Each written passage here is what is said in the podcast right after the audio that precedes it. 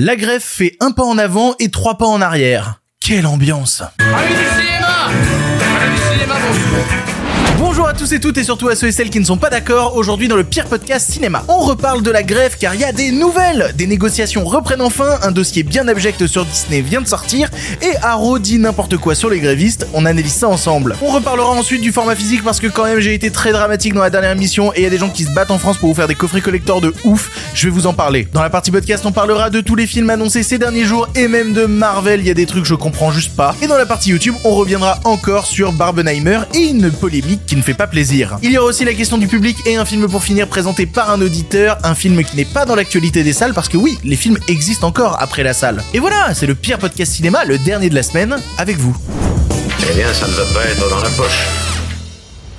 Avant de commencer, merci à tous ceux et toutes celles qui écoutent cette émission ou qui la regardent sur YouTube.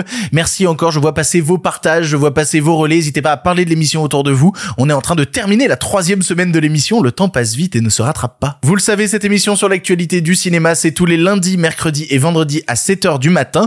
Et on commence tout de suite avec les sujets du jour. Respect et robustesse, Caius C+. Alors, les nouvelles sont bonnes? Ah, ils sont pas de la dernière marée, les nouvelles. Moi, je veux du féroce actualité. C'est toujours la grève. Voilà, n'est pas encore venu le moment où je vous annonce que tiens, la grève est terminée. Non, c'est encore la grève. Elle risque de durer encore un petit moment, même si une sorte de lueur d'espoir commence à poindre à l'horizon. Avant de parler de lueur d'espoir, il faut quand même rappeler que l'état d'esprit actuellement de la SAG-AFTRA, donc le syndicat des acteurs, des actrices, des comédiens, etc., et ils sont déterminés. Voilà, ils lâchent rien pour l'instant et ils ont même annoncé qu'ils pouvaient tenir la grève encore pendant six mois sans aucun problème. Et pour le coup, plutôt compréhensible parce que ils ont reçu énormément de dons pour aider les grévistes et notamment bah, les acteurs les moins fortunés à pouvoir tenir pendant cette période où il n'y a pas de travail. Et niveau dons, ils ont reçu plusieurs, plusieurs, plusieurs fois un million de dollars par un tas de célébrités. C'est une sorte de caisse de grève qui avait commencé à se remplir déjà, je vous en avais parlé dans une précédente émission, euh, avec The Rock qui avait fait un don de 1 million de dollars justement pour cette caisse-là. Alors, à l'époque, je me permettais de remettre en question le fait que The Rock donnait un million de dollars parce que bah c'est ça tombait juste après le fait qu'il allait être payé 50 millions et que c'était le plus gros paiement jamais arrivé à un acteur et donc il se sentait bien obligé dans cette période de grève de faire un don.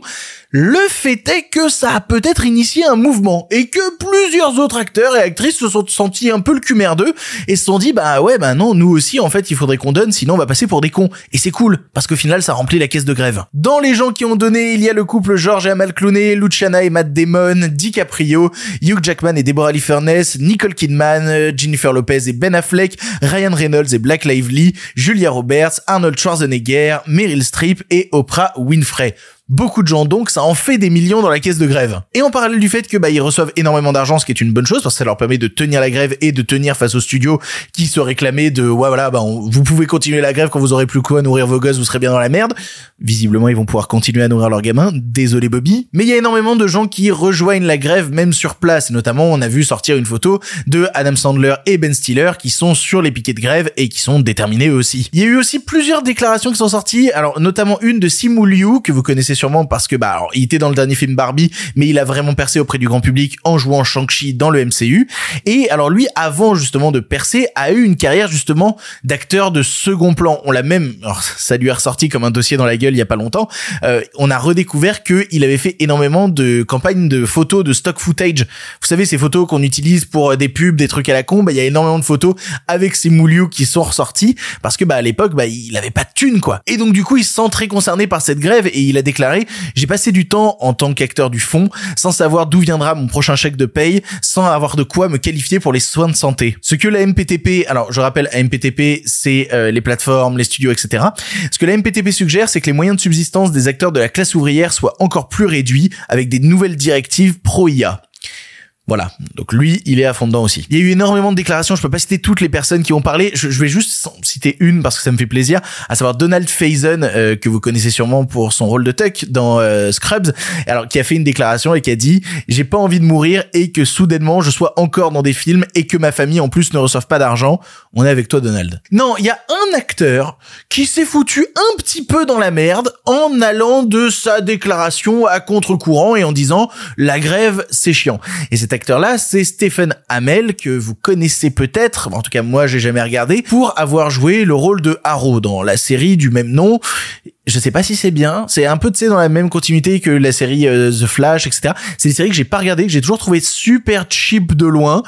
Bon, bah, il s'est permis une déclaration. En vrai, il aurait mieux fait de fermer sa gueule parce que dans un contexte de mobilisation générale où tout le monde est ultra énervé et où toute la profession suit, toi, tu te positionnes en disant euh, nique les grévistes. Mec, T'as joué littéralement Robin des Bois. Je veux dire, qui prend aux riches pour donner aux plus pauvres. Et là, tu te permets ce genre de réflexion alors que c'est littéralement des gens qui ont pas de quoi nourrir leurs gosses qui se battent. Bref, il a dit, je soutiens mon syndicat. Vraiment. Je suis de leur côté, mais je ne soutiens tout simplement pas la grève. Je pense que c'est une mauvaise technique de négociation. Je trouve que tout ce qui est en train de se passer est incroyablement frustrant. C'est une mauvaise idée pour tout le monde. Évidemment, ces propos ont déclenché un énorme backlash sur sa gueule et il aurait déclaré ensuite que il regrettait profondément que ses propos, euh, voilà, aient pris une telle ampleur. Il aurait préféré que ça reste dans un cercle privé des propos dans un cercle privé qu'il a déclaré sur scène en convention. Mec, de base, t'as fait de la merde. Bref, malgré toutes ces revendications et malgré le fait que ça se mobilise à mort, eh ben ça bouge pas beaucoup du côté euh, des studios parce que la SAG-AFTRA a déclaré que les studios ne les avaient pas recontactés depuis le 12 juillet. Alors que eux de leur côté, ils ont dit mais nous on est on est prêt à retourner à la table des négociations quand vous voulez. Mais les studios n'ont pas semblé vouloir les contacter.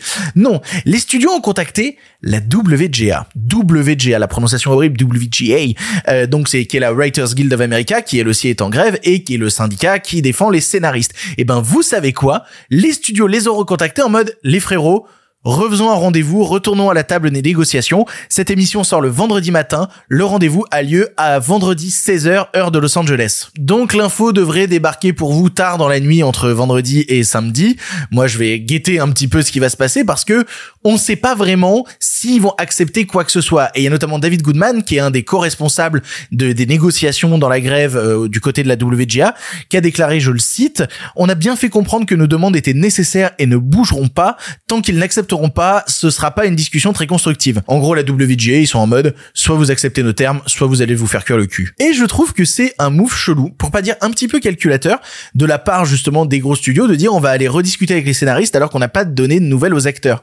Me demande si le plan derrière, c'est pas bah, justement d'accepter certains termes avec les scénaristes, de négocier un petit peu, de les faire cravacher sur d'autres projets pendant que les comédiens s'épuisent à côté et comme ça bah, les projets sont pas en pause, ils peuvent continuer à s'écrire, ils peuvent continuer à avancer et au moment bah, où il faudra vraiment tourner des trucs, et eh ben ce qu'on fait, c'est que là, on négocie avec les acteurs qui seront tous claqué et on leur dit bah voilà ça fait quand même des mois que vous faites la grève faut que vous arrêtiez maintenant on reprend. Puis je peux pas empêcher de me dire aussi qu'il y a une forme de, de guerre d'image à l'intérieur c'est à dire que ils peuvent utiliser ça même si c'est pas la réalité hein, mais ils peuvent utiliser ça pour dire regardez les scénaristes ils ont été bien corrects ils sont venus discuter avec nous on a réussi à se mettre d'accord et les acteurs ils continuent à faire chier. Oh là là. Il y a notamment Joe Russo alors qu'il n'a rien à voir avec les frères Russo qui s'occupent du MCU non Joe Russo il est plutôt dans le cinéma de genre et notamment il a un podcast avec Mike Garris qui s'appelle Postmortem qui est super si jamais vous voulez l'écouter qui a fait une déclaration et petit constat sur le fait que bah, la MPTP allait renégocier avec la WGA, à savoir la seule raison pour laquelle ils font ce meeting, c'est parce que la MPTP sent bien qu'elle a perdu de l'influence et elle tente de se redonner de l'importance. Peut-être que c'est ça. Et ils ont intérêt d'être dociles et gentils les studios parce que qu'est-ce qui vient de tomber sur la gueule de Disney?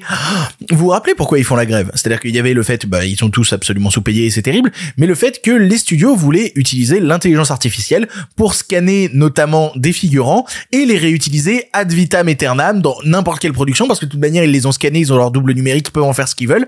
Ils les ont payés pour une seule fois le jour du scan, et après, maintenant, ton image nous appartient à vie. Eh bien, il semblerait que Disney l'a déjà fait en scred, sans le dire à personne. Alors, ça vient de Alexandria euh, Rubalcaba, donc qui a été figurante sur Vendavision et qui a sorti les gros dossiers concernant ce qui s'est passé sur le tournage. Il semblerait que sur le tournage de Vendavision, une grande partie des figurants aient été scannés numériquement sans être payé et sans qu'on leur dise vraiment à quoi ça allait servir. On leur a juste dit, bah voilà, c'est dans le process de figuration, on a besoin au cas où d'une doublure numérique, venez, on l'a fait et il n'y a pas eu plus de négo que ça. Alors il y a un long article en anglais que je vous mets en description. On sait que c'est arrivé après quatre semaines de tournage en tant que figurant et qu'il y a des dizaines justement d'autres figurants qu'on a convoqués en mode venez dans cette caravane. Et vous savez, il y avait ce genre d'installation où il y a plein d'appareils photo autour et on leur a dit, eh ben voilà, posez, faites une tête où vous faites un sourire, faites une tête où vous faites la gueule, faites tout ça. Hop, ça prend 20 minutes par personne et on avance et on les fait défiler à la chaîne. Sauf qu'on lui a dit que ça faisait partie du process sur le tournage, mais elle a jamais donné son autorisation. Elle sait pas du tout ce que Disney va faire de son image elle est au courant de rien. Ça se trouve, Disney a déjà utilisé son image pour faire des figurants et on n'est pas au courant de ce qui s'est passé. Et pour le coup, quand l'article est sorti, eh ben Disney a été contacté en mode les gars, vous êtes sérieux? Disney s'est refusé à tout commentaire. Voilà, voilà, voilà, voilà, voilà. Autant dire donc que Disney et une partie des gros studios vont avoir besoin d'être bien, bien, bien dociles parce que la foule en colère risque d'être encore plus très en colère quand elle va se rendre compte au global que, bah, en fait, vous leur avez déjà fait dans le dos. Que ce que vous proposiez dans un accord en mode, oh, on va mettre ça sur papier, blablabla, bah, en fait, vous le faisiez déjà en scred. Le comportement est horrible. C'est la pire manière de l'apprendre comme ça. On verra bien les retours de Disney. On verra bien, justement, bah, d'ici lundi, dans l'émission de lundi, je vous en parlerai. Alors, l'émission de lundi qui sera un peu spéciale parce que je suis très près dimanche, donc je vais avoir du mal justement à faire l'émission de lundi. Je vais essayer quand même de vous mettre à l'intérieur qu'est-ce qui s'est passé pendant cette réunion entre la WGA et euh, la MPTP. Je n'en sais rien pour l'instant. On croise les doigts. Est-ce que ce sera constructif? Est-ce que ça le sera pas? Ça se trouve tout ce que j'aurais à dire, c'est eh ben ils ont pas bougé d'un pouce. Allez, bonsoir, on continue la grève. Je ne sais pas du tout. Je vous tiendrai plus au courant. Allez, avançons avec un sujet un peu plus positif pour une fois. Dans la dernière émission, j'ai parlé du fait que Disney allait arrêter de vendre des DVD et des Blu-ray sur le territoire australien. Et je m'inquiétais énormément du fait que c'était un peu le début de la fin et que de nombreux éditeurs, notamment des éditeurs de gros studios, risquaient de suivre le mouvement et que bientôt, bah, des DVD Disney ou même de certains autres gros studios, on n'en trouvera plus même en France. Et il est peu dire que c'était un constat un peu fataliste. Parce que oui, il y a les gros studios, mais il n'y a pas que les gros studios dans la vie. Il y a aussi des gens qui se battent pour continuer à distribuer des films, à faire des ressorties, que ce soit en salle ou au format physique, et que donc il faut pas mettre tous les œufs dans le même panier. Disney, c'est une chose, mais il y a d'autres possibilités d'avoir des œuvres et de les conserver et qu'elles existent encore. Et du coup, je me suis dit, bah, essayons de faire un peu le pendant positif de ce qui s'est passé dans la dernière vidéo où je vous disais tout est absolument horrible, il y aura plus jamais de DVD de Blu-ray. Faisons le pendant positif. Il existe plein d'éditeurs actuellement en France et même à l'étranger qui vous permettent d'avoir des œuvres de bonne qualité à des prix plutôt abordables. Et du coup, j'avais envie de faire la enfin la pub de, de cinq d'entre eux que j'aime beaucoup. Alors attention, j'ai pris vraiment des éditeurs qui sont pas trop des distribs, sauf un pour le coup, mais évidemment qu'il y a des distributeurs sales qui distribuent aussi leurs DVD, notamment les, éditions Arte, voilà, Arte Édition, alors qui est pas vraiment un distrib sale. Bref, voilà, j'ai essayé de récupérer des trucs plus petits. Alors prenez des notes, notez tous les noms que je vais vous dire, allez sur leur site internet, allez regarder les offres, normalement vous allez trouver des films qui vous intéressent. Il n'y a pas de classement particulier, c'est plus ou moins par ordre alphabétique. J'avais envie de commencer tout de suite en vous parlant de l'atelier d'image. J'ai énormément d'éditions qui viennent de l'atelier d'image. Ils font beaucoup beaucoup d'éditions collector et notamment bah récemment ils ont sorti une édition de JFK qui a l'air absolument sublime avec une tétrachier de bonus et personnellement j'avais récupéré chez eux aussi ils avaient sorti un gros coffret avec les trois premiers Hellraiser plus un gros truc documentaire avec un bouquin et tout. Les éditions de l'atelier d'image sont assez belles et je vous encourage à y jeter un coup d'œil. Difficile aussi de ne pas aborder Carlotta, Carlotta qui fait alors ce qu'ils s'appelle littéralement des éditions ultra collector donc ils sont un poil plus chers mais ils sont juste magnifiques genre là la dernière qu'ils ont fait, c'est euh, Massacre à la tronçonneuse avec un Blu-ray 4K à l'intérieur. C'est juste tellement beau putain. Et si jamais ça vous intéresse, bah ils font aussi des packs mensuels avec trois Blu-ray à l'intérieur à un peu moins cher que si vous les achetiez séparément. Et ils ont aussi un abonnement à leur plateforme avec un service de VOD. Bref, Carlotta, ils ont un service extrêmement complet. Celui qu'on cite un peu moins parce qu'il y avait eu des histoires à l'époque de l'édition de Cabal et tout, mais bref, il faut quand même toucher un mot sur ESC. Alors ESC qui sort pas mal d'éditions en partenariat avec déjà des distributeurs sales, notamment ESC euh, e euh, participe à la distribution en, enfin en DVD Blu-ray de films euh, Gaumont, Sony, etc. Mais ils ont aussi leurs propres éditions quand ils font des partenariats avec des plateformes internet, notamment bah, en partenariat avec Shadows, ils avaient sorti une énorme édition collector des deux films Terrifier, qui est aujourd'hui en rupture de stock et ma vie est triste parce que je ne l'ai pas chopé à temps. Bref, ESC, soyez avertis, allez regarder quand même. On terminera avec mon préféré, voilà, juste avant mon préféré de tous, je vais toucher un mot quand même sur Potemkin. Alors Potemkin qui font à la fois de la ressortie salle et de la ressortie euh, Blu-ray, notamment bah, en ce moment en salle. Alors je sais pas si ça s'est terminé parce que c'était à partir du 28 juin, donc peut peut-être c'est plus en salle, mais ils avaient ressorti Aozu, euh, un film de Nobuhiko Bayashi que j'adore. Et bref, ils ont fait toute une ressortie et ils vont sûrement faire un énorme coffret derrière. J'ai trop hâte. Mais donc les ressorties salles qu'ils font, ensuite elles sortent aussi en DVD et en Blu-ray et notamment bah, si vous êtes parisien, et eh ben il y a une boutique Potemkin à Paris et il faut aller y jeter un coup d'œil. C'est une vraie caverne d'Alibaba. Et on va terminer avec mon préféré. Voilà, je le vois marqué, ça me rend heureux. Il faut qu'on parle de Spectrum Film. Alors Spectrum Film, c'est un éditeur DVD Blu-ray spécialisé dans le cinéma asiatique. Et vraiment, c'est une mine mine d'or à ce niveau. Les films qu'ils arrivent à récupérer, vous allez faire des découvertes absolument dingues. Et je le sais parce que j'ai déjà eu l'occasion d'interagir avec la personne qui dirige Spectrum Film et je sais à quel point négocier pour avoir négocié aussi avec des exploitants japonais, des distributeurs japonais, réussir à récupérer des droits de films japonais, c'est un enfer sur terre. Réussir à avoir une collection de films à la vente comme ils ont chez Spectrum Film, c'est juste absolument hallucinant. Je me permets juste aussi d'ajouter à cette liste deux éditeurs euh, internationaux. Alors tout d'abord le plus connu de tous, à savoir Criterion, Criterion qui est même sa plateforme de VOD. Il existe Criterion US mais aussi Criterion UK où vous pouvez récupérer énormément de films. On parlait justement de conserver certaines œuvres qui étaient des Netflix Originals. Eh ben allez sur Criterion, vous allez découvrir qu'il y a énormément de films qui sont intitulés Netflix Originals qui ont des éditions physiques. Notamment bah, moi je suis allé récupérer Okja de Bong Joon-ho parce que ça me faisait chier, c'était le seul Bong Joon-ho que j'avais pas en format physique. Et puis même pour certains films français que Criterion va distribuer, c'est intéressant si jamais bah, vous aimez la, belle ouvrage parce que littéralement t'as des éditions physiques qui sortent qui sont plus belles que l'édition physique qu'on a eu en France. Je pense notamment là bientôt ils vont sortir euh, l'innocent de Louis Garrel. Bah vous regardez la couverture française du Blu-ray et vous regardez celle qui sort chez Criterion, bah t'as davantage envie d'acheter l'édition Criterion. D'ailleurs vu que c'est anglais, et eh ben majoritairement sur tous ces films-là il n'y a qu'une piste de sous-titres anglais, il y aura pas de piste de sous-titres français. Faut être un petit peu bilingue. Et l'autre édition internationale dont il faut parler aussi, c'est Arrow Video qui eux aussi ont une branche UK, distribue aussi parfois pas mal de films un peu chelous et notamment ils ont des gros coffrets collector qui sont juste mais tellement bandants. Genre là, ils ont un énorme coffret collector avec des Blu-ray 4K de l'intégrale de Psychose avec les quatre films.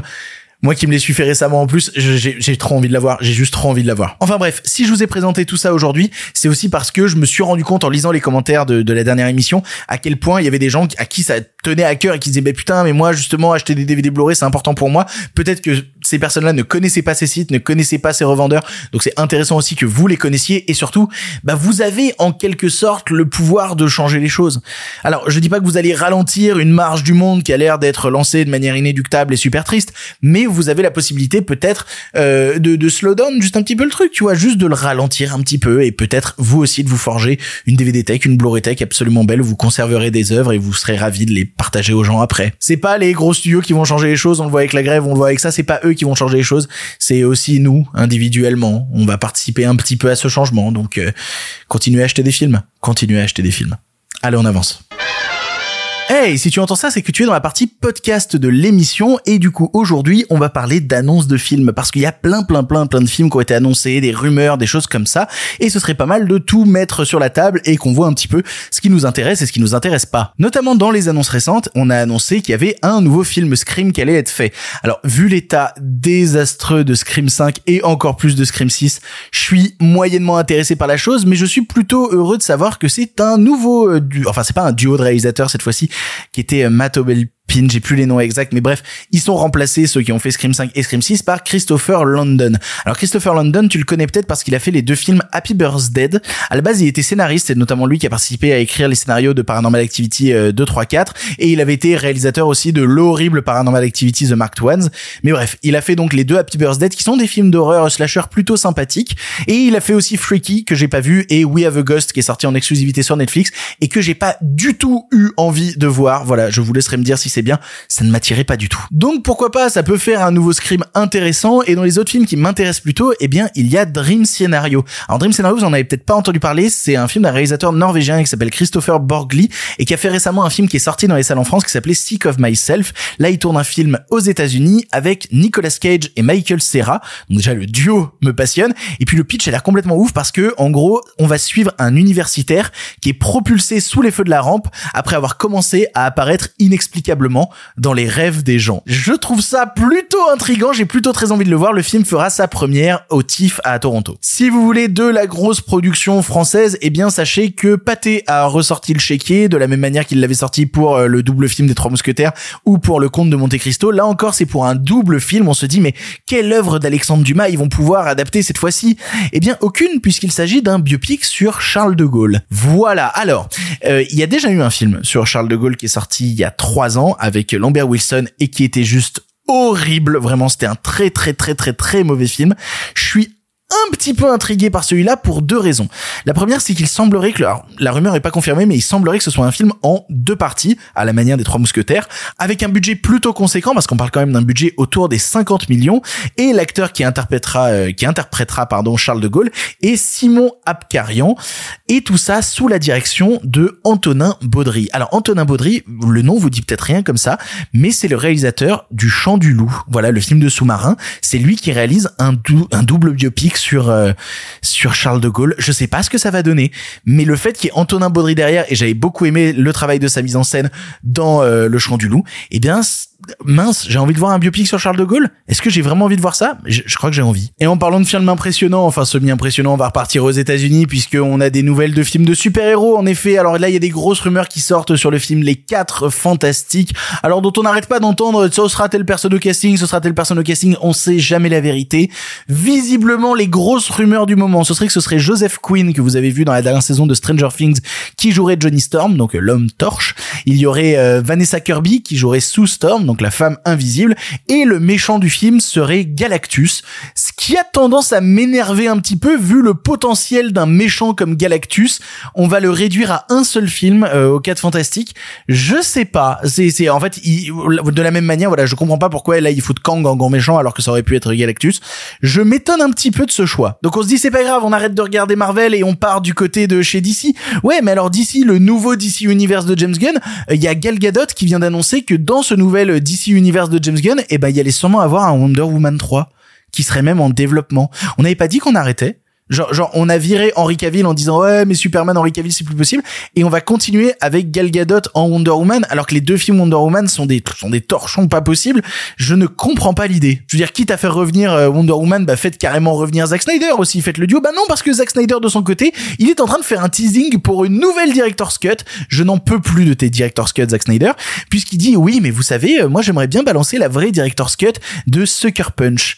Alors j'aime beaucoup Sucker Punch mais moi je croyais que la director's cut de Sucker Punch, elle existait déjà. Parce que j'ai le Blu-ray de Sucker Punch et que dessus, il y a une version avec 18 minutes de plus, qui est une version bien meilleure. Bah, un chouille trop long, évidemment, vu que Sucker Punch dure déjà plus de deux heures, mais qui est vraiment bien meilleure, cette Director's Cut là. Et là, il dit, oui, mais il y a encore plus, je peux vous montrer plus. Est-ce qu'on laisserait pas un peu les films tranquilles au, bout d'un moment, Zach? Voilà, t'as tes trucs à faire pour Netflix. Laisse les films tranquilles. Et en parlant de laisser les films tranquilles, il y en a plein qui remplissent nos salles actuellement et je voulais terminer avec cette bonne nouvelle là, puisqu'on a les chiffres officiels du nombre d'entrées en salle pendant le mois de juillet et ça correspond à 18,4 millions d'entrées. C'est énorme, c'est 33% de plus qu'en juillet 2022. Donc déjà voilà, la courbe se poursuit et grandit post-Covid, mais si on regarde même avant le Covid, bah c'est 10% de plus que la moyenne qu'il y avait entre 2017 et 2019. Donc c'est une très bonne nouvelle. Les salles sont pleines, continuez à aller voir des films et continuez dans ce sens-là, c'est la meilleure chose à faire. En plus, il paraît qu'il y a la clim. Les nouvelles n'étaient pas très fraîches, en effet. Pour la question du public, je vous rappelle que vous pouvez poser vos questions directement sur mon compte Instagram qui s'affiche à l'image ou en description de la version podcast. Voilà le compte Instagram et je poste une story où je vous dis, eh, venez poser votre question. Et aujourd'hui, la question vient de Baptiste Martin. Ce sera même une double question puisque Baptiste Martin demande, j'ai mon abonnement pâté illimité. Est-ce que avec je finance le cinéma français? Et la réponse, et oui, oui, acheter une place de cinéma avec une carte illimitée permet de financer le cinéma français. Et de la même manière, tout le fonctionnement, euh, que ce soit dans les cinémas pâtés, mais aussi les cinémas UGC, ou si vous êtes à Paris, bah vous savez que la carte UGC pâté, vous pouvez l'utiliser à la fois bah, la carte UGC dans les cinémas MK2 ou même dans plein de petits cinémas de quartier. Bah oui, vous participez quand même à financer le cinéma français. En fait, en moyenne, les chiffres ont peut-être changé, mais c'est les chiffres que j'ai trouvés. En moyenne, une place de cinéma achetée, donc justement avec une carte de cinéma illimitée, permet de reverser en moyenne autour des 5 euros aux distributeurs et aux producteurs. Et donc passer ça, ben d'être dans la part justement de la taxe qui part au CNC et qui permet ensuite de refinancer du cinéma parce que vous le savez, le CNC format vertueux, quelle que soit la place de cinéma que vous achetez, et eh ben vous participez à enrichir les caisses du CNC et du coup à financer ensuite d'autres œuvres. C'est-à-dire même s'il y a 10 millions d'entrées pour un film Marvel, et eh ben ces 10 millions d'entrées permettront ensuite de financer du cinéma français. C'est pour ça qu'on a un modèle en France qui déchire et qu'on permet de conserver euh, cette exception culturelle française. Bravo la France. Et donc tout ça est un système génial, les cartes de cinéma illimitées, c'est merveilleux, mais elles me manquent. Et euh, je m'en suis rendu compte quand j'ai eu la question de Nightbird qui a dit un système d'abonnement style celui de Pathé existe-t-il à l'étranger? Et comment est-il comptabilisé?